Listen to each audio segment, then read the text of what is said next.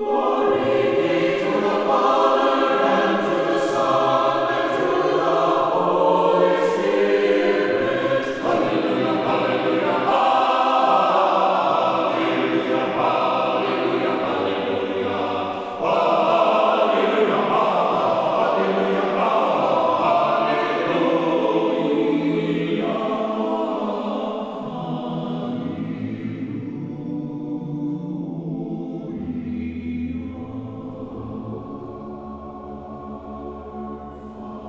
Glory to Jesus Christ. Annunciation Byzantine Catholic Parish presents Light of the East, a program revealing how the Eastern Catholic churches have nourished the Roman Catholic churches and today's world in profound ways through their histories, traditions, mysteries, and spirituality. Hello, I am Father Thomas J. Loya, pastor of Annunciation of the Mother of God Byzantine Catholic Church in Homer Glen, Illinois, and this is a story of the Eastern churches, an inspiring story of faith, courage, intrigue, mystery, spirituality, dissension, and reconciliation. But most of all, this is an expression of a great experience of faith through a unique divine liturgy. Join with me now as we look toward the light of the East. Light of the East is also supported by Eastern Christian Publications, where you can find the prayers of the Catholic Byzantine Daily Office at ecpubs.com and by easternchristianmedia.com a broadband network for you to learn more about the Eastern Catholic Churches. That's easternchristianpublications.com. Christ is risen. Indeed, he is risen. Welcome to Light of the East. I'm Father Thomas Loya, your host. Hard to believe we're into May already. And I think of May as maybe you do too, as one of those months that seem so far off. A couple months ago, when we, and the whole world, in fact, especially in America, we went into the depth of this pandemic and the projections as to when we be able to come out of our sheltering at home, our shutdowns, and so on. So we're still in process. And of course, we're still praying for everyone, for our frontline workers, especially the medical profession and in other professions as well. Many things are essential, actually. Many professions are essential, but certainly the front lines are the medical people. We're also praying, remembering in our prayers those who have died as a result of this pandemic. And we continue to pray for those who are healthy, that we all remain healthy. And hopefully that is your case as well. Or if you have experienced this, this disease, that you have recovered well and that you will remain healthy. As we say in the Byzantine Church, the Eastern Lung of the Church, may God grant you many years of peace, health, and long life. And that is our that is our prayer and our wish, our desire for the whole world, for everybody, no matter what kind of person you are. We don't wish bad on anyone, even bad people. We wish, we want, I should say want rather than wish, as Jesus Christ does. We want their salvation and conversion. God wants all to be saved, but we have to make the right choice. And God has certainly provided for us in a very difficult way, as He sometimes does, an opportunity, an opportunity to make the right choices.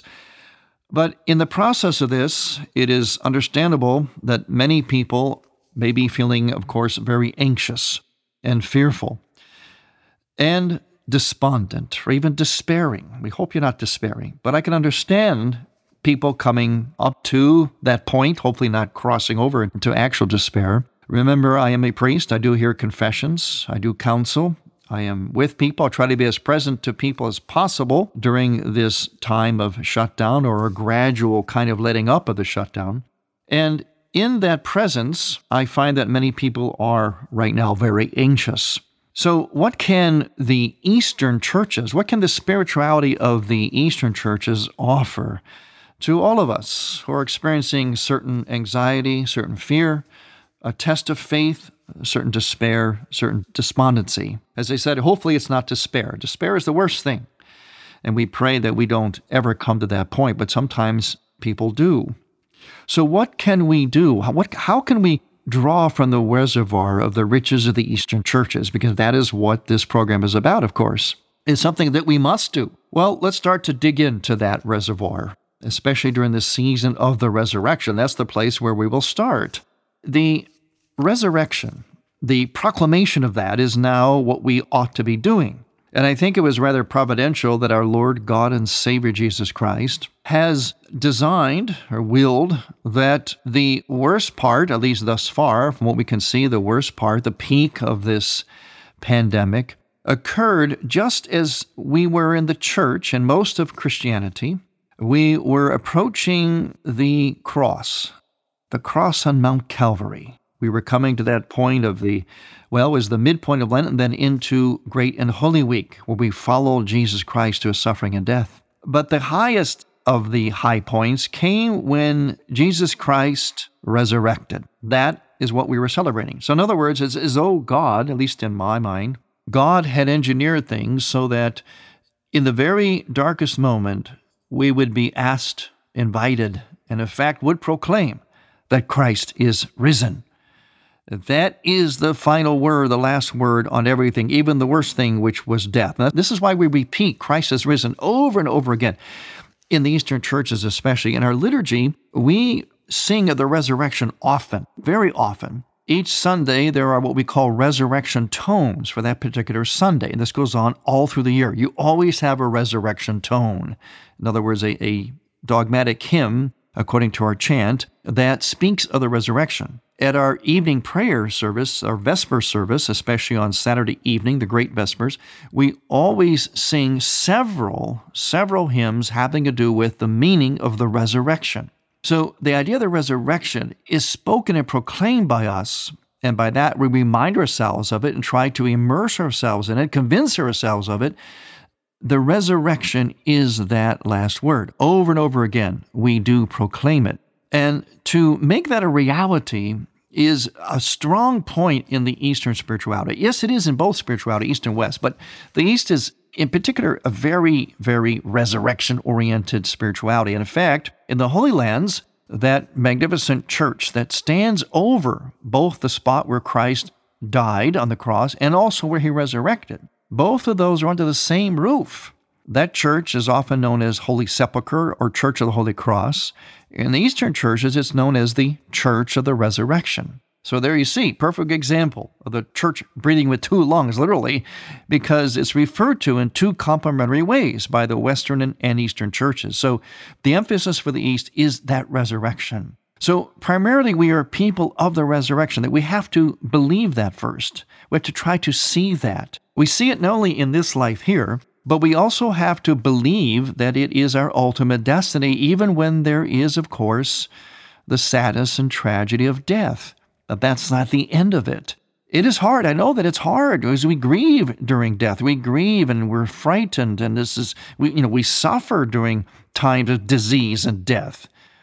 It is hard to proclaim and live and convince ourselves and act as though this resurrection is in fact the final word.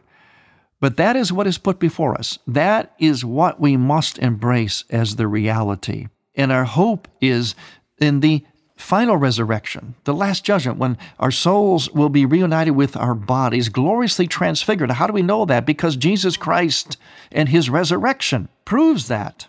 Remember, Jesus Christ is the new Adam. He anticipates what will become for us. He's the human being that should have been from the beginning. Of course, he's also divine, but in taking on our human nature, he takes on the original nature of Adam, but he brings it to the perfection that God intended for Adam and for all of us. And so that is the proof. And this is why St. Thomas said when he touched the wounds of Christ, My Lord and my God. The words that the whole of Scripture tries to get us to say. The whole point of Scripture, of salvation history, was to bring all humanity to say the same words as St. Thomas when he saw Christ in the upper room with his body, including the wounds, and his divinity together, his glorified, spiritualized body. He was seeing not only Jesus Christ, who Jesus Christ really was, but once again, just as the apostles saw on Mount Tabor during the transfiguration of Christ, they saw once again, the apostles did, especially Thomas, that truth of the human person, our origin and our destiny. And it was glorious.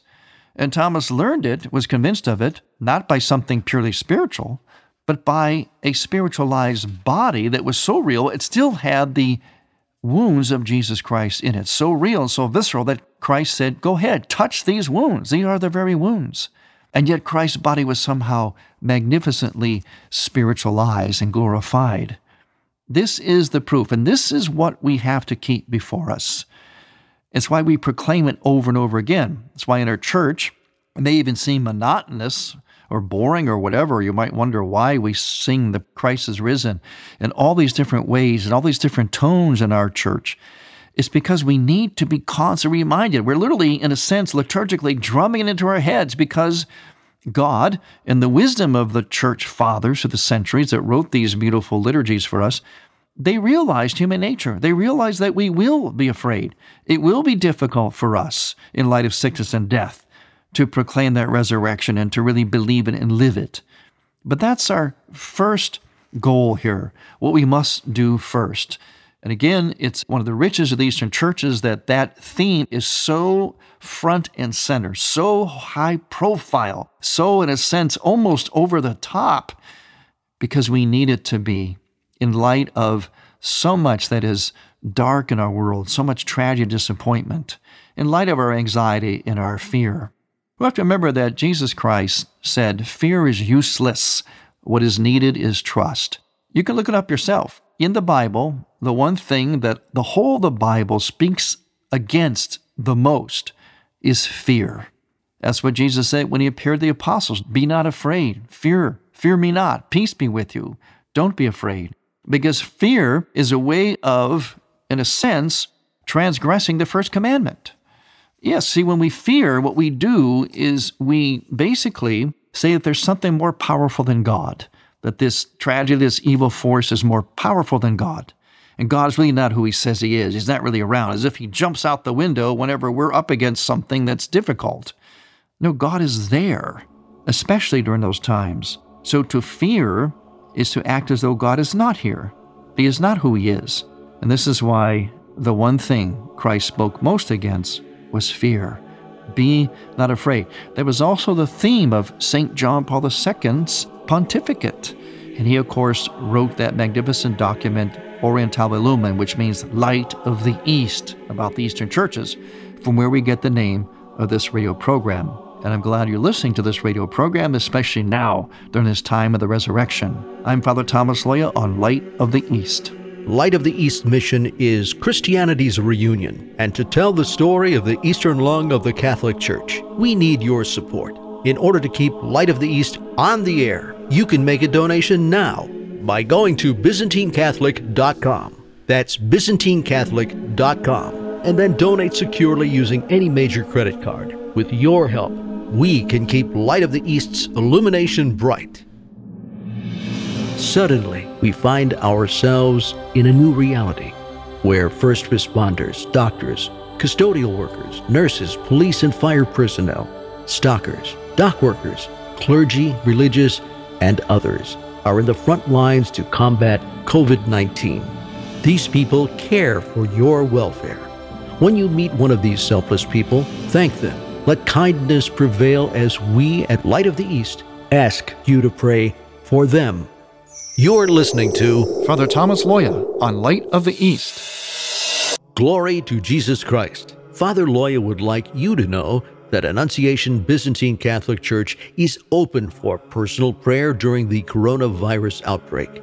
Father Loya is available for confession and personal counseling during the week. The Divine Liturgy is live streamed Sunday mornings at 10 on the Annunciation Parish Facebook page. Please keep in mind that parish expenses continue in your absence and that your donation can be accepted on the donation page at ByzantineCatholic.com. That's ByzantineCatholic.com.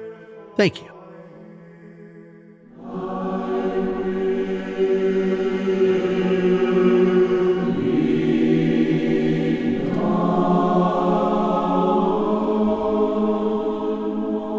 Welcome back to Light of the East. I'm Father Thomas Loya, your host on this bright and glorious time of the resurrection. And I say that to you purposely. You're probably reacting like, well, gee, it's not so bright and glorious. I know people have died from the coronavirus. I know people have been sick.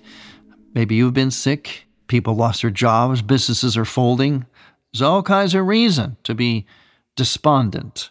We're trying to combat that now and be people truly of the resurrection. Before going any further, I want to say hello to somebody. Mary Peterson from Sterling Heights. Mary Peterson from Sterling Heights, Michigan. Thanks for listening, Mary. Thanks for your correspondence to us. We really appreciate it. Thanks to all of you for listening. And again, I can't say enough as we do in the Eastern churches over and over again Christ is risen. And you respond, of course, indeed, he is risen. But let's look at despondency for a little bit here. A little wisdom from the Eastern monks, the Eastern spiritual masters. St. John Climacus, one of the greatest, said that despondency is born sometimes of luxury and sometimes of lack of fear of God. Does that sound relevant to and familiar? Let me read it again. This is from his Ladder of Divine Ascent, his book on spirituality, his classic.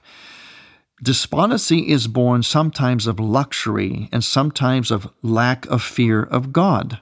Now, those are two things that really are behind some of our despondency, our anxiety, because what's happening? A lot of things are being taken away from us, including our access to the body and blood of Christ our access to church, to liturgy, to a lot of things that were familiar, access to all kinds of fun things, things that really kept us busy.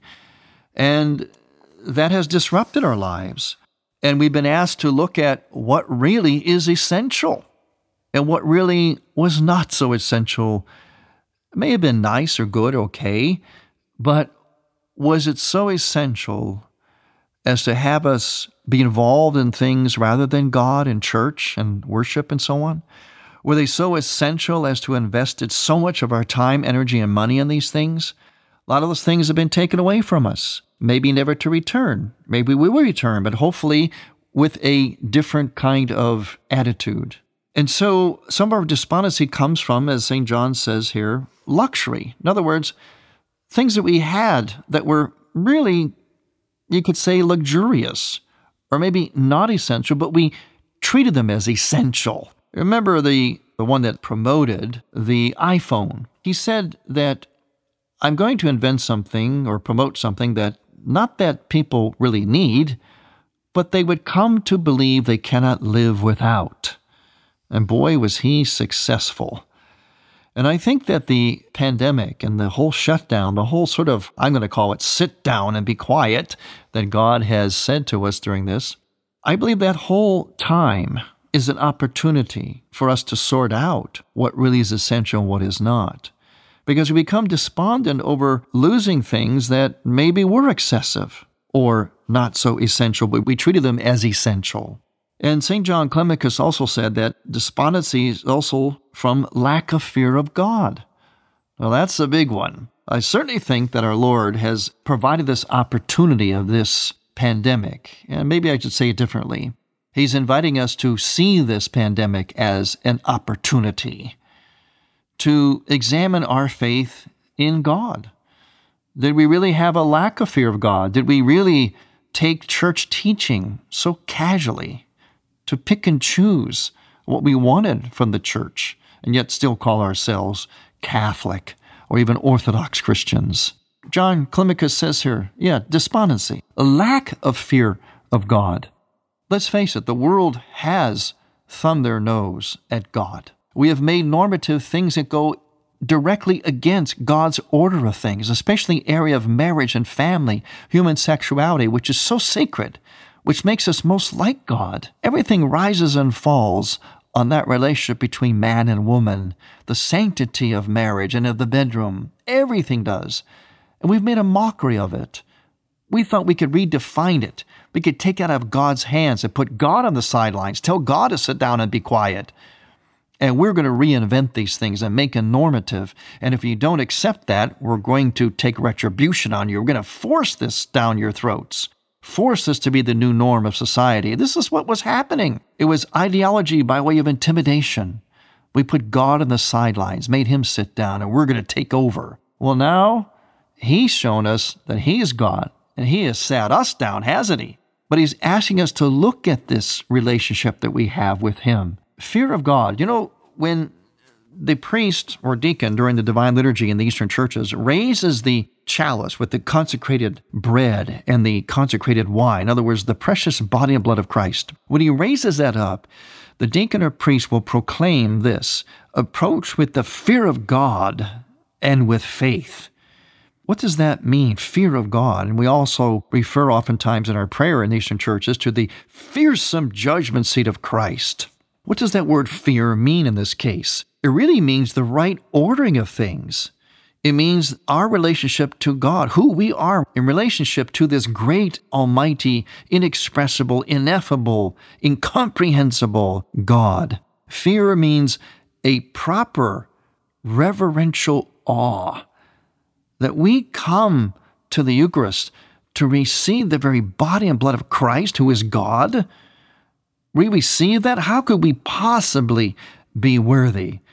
We should approach it with that fear and trembling that we're doing something sacrilegious just by the fact that who we are in relation to God. But it is God in His mercy that makes us worthy to come and approach. Of course, we have to be in that proper state of grace, that proper disposition. Hopefully, we went to confession. We have no great sin or great disagreement, incongruency with how we're living and what the church is teaching, what the Eucharist is about. Remember, the Eucharist is the body of Christ. It's not just something you get like a token. It's the body of Christ, which means it's also his presence in the church. To not accept what the church says is to not accept the Eucharist, the body and blood of Christ.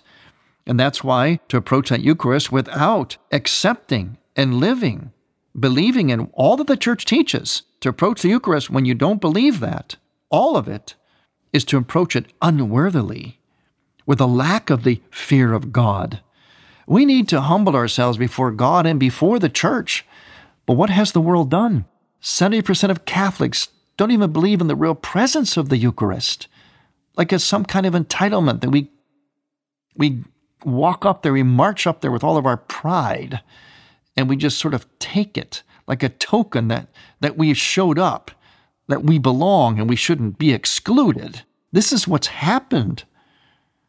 And now God has told us to sit down and think about this for a while. You don't have it now. In fact, you don't have your sports either. Because sometimes we did sports instead of being at the Eucharist on Sunday morning. And sad to say, this was even the case many times in Catholic circles, Catholic sports leagues on Sunday morning instead of church. Oh, yeah, okay, so you went to Saturday night Mass. That is not the purpose of having Mass on Saturday evening. It's not the purpose of a vigil liturgy to get it out of the way so you can do more fun things on Sunday morning. And this is where we were. This is what we slipped into. Do you wonder why something finally came along to put the brakes on all this? So, in the Eastern churches, this idea of fear, the fearsome judgment seat, we don't like that, but that's a reality we need.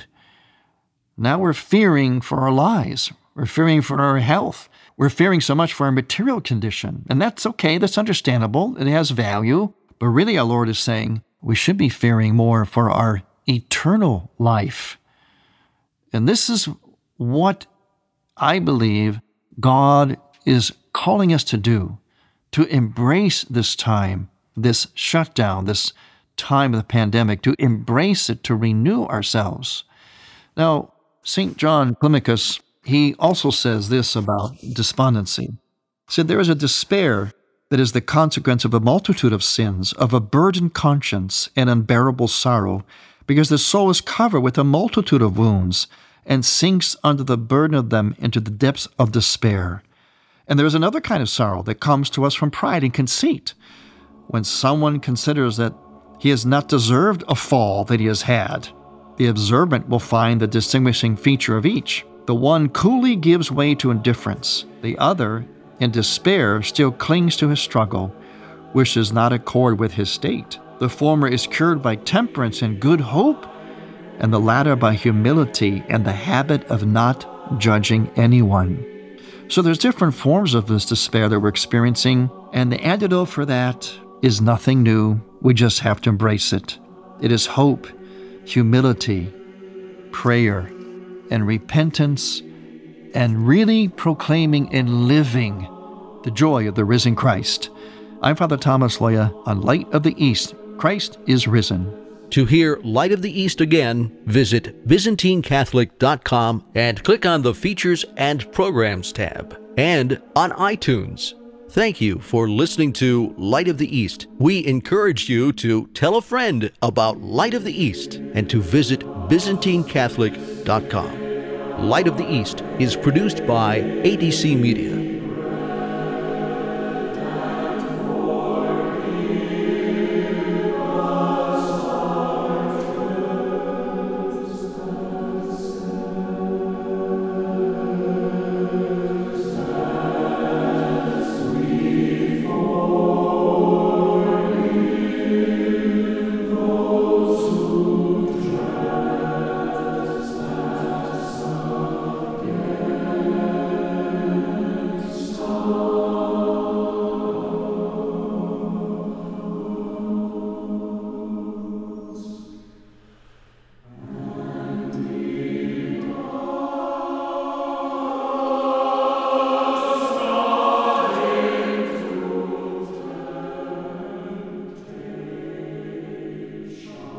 From EWTN Publishing How the Catholic Church Can Restore Our Culture by Archbishop Georg Gänswein, Secretary to Pope Emeritus Benedict XVI. This sublime collection of essays, homilies, and interviews discusses why Pope Benedict XVI resigned, how Pope Benedict interpreted the assassination attempt of Pope John Paul II in relation to Our Lady of Fatima's message, a typical day in the life of Pope Emeritus Benedict, what Europe can and should learn from the history of the Catholic Church, how the Catholic Church can restore our culture, available now at EWTNRC.com.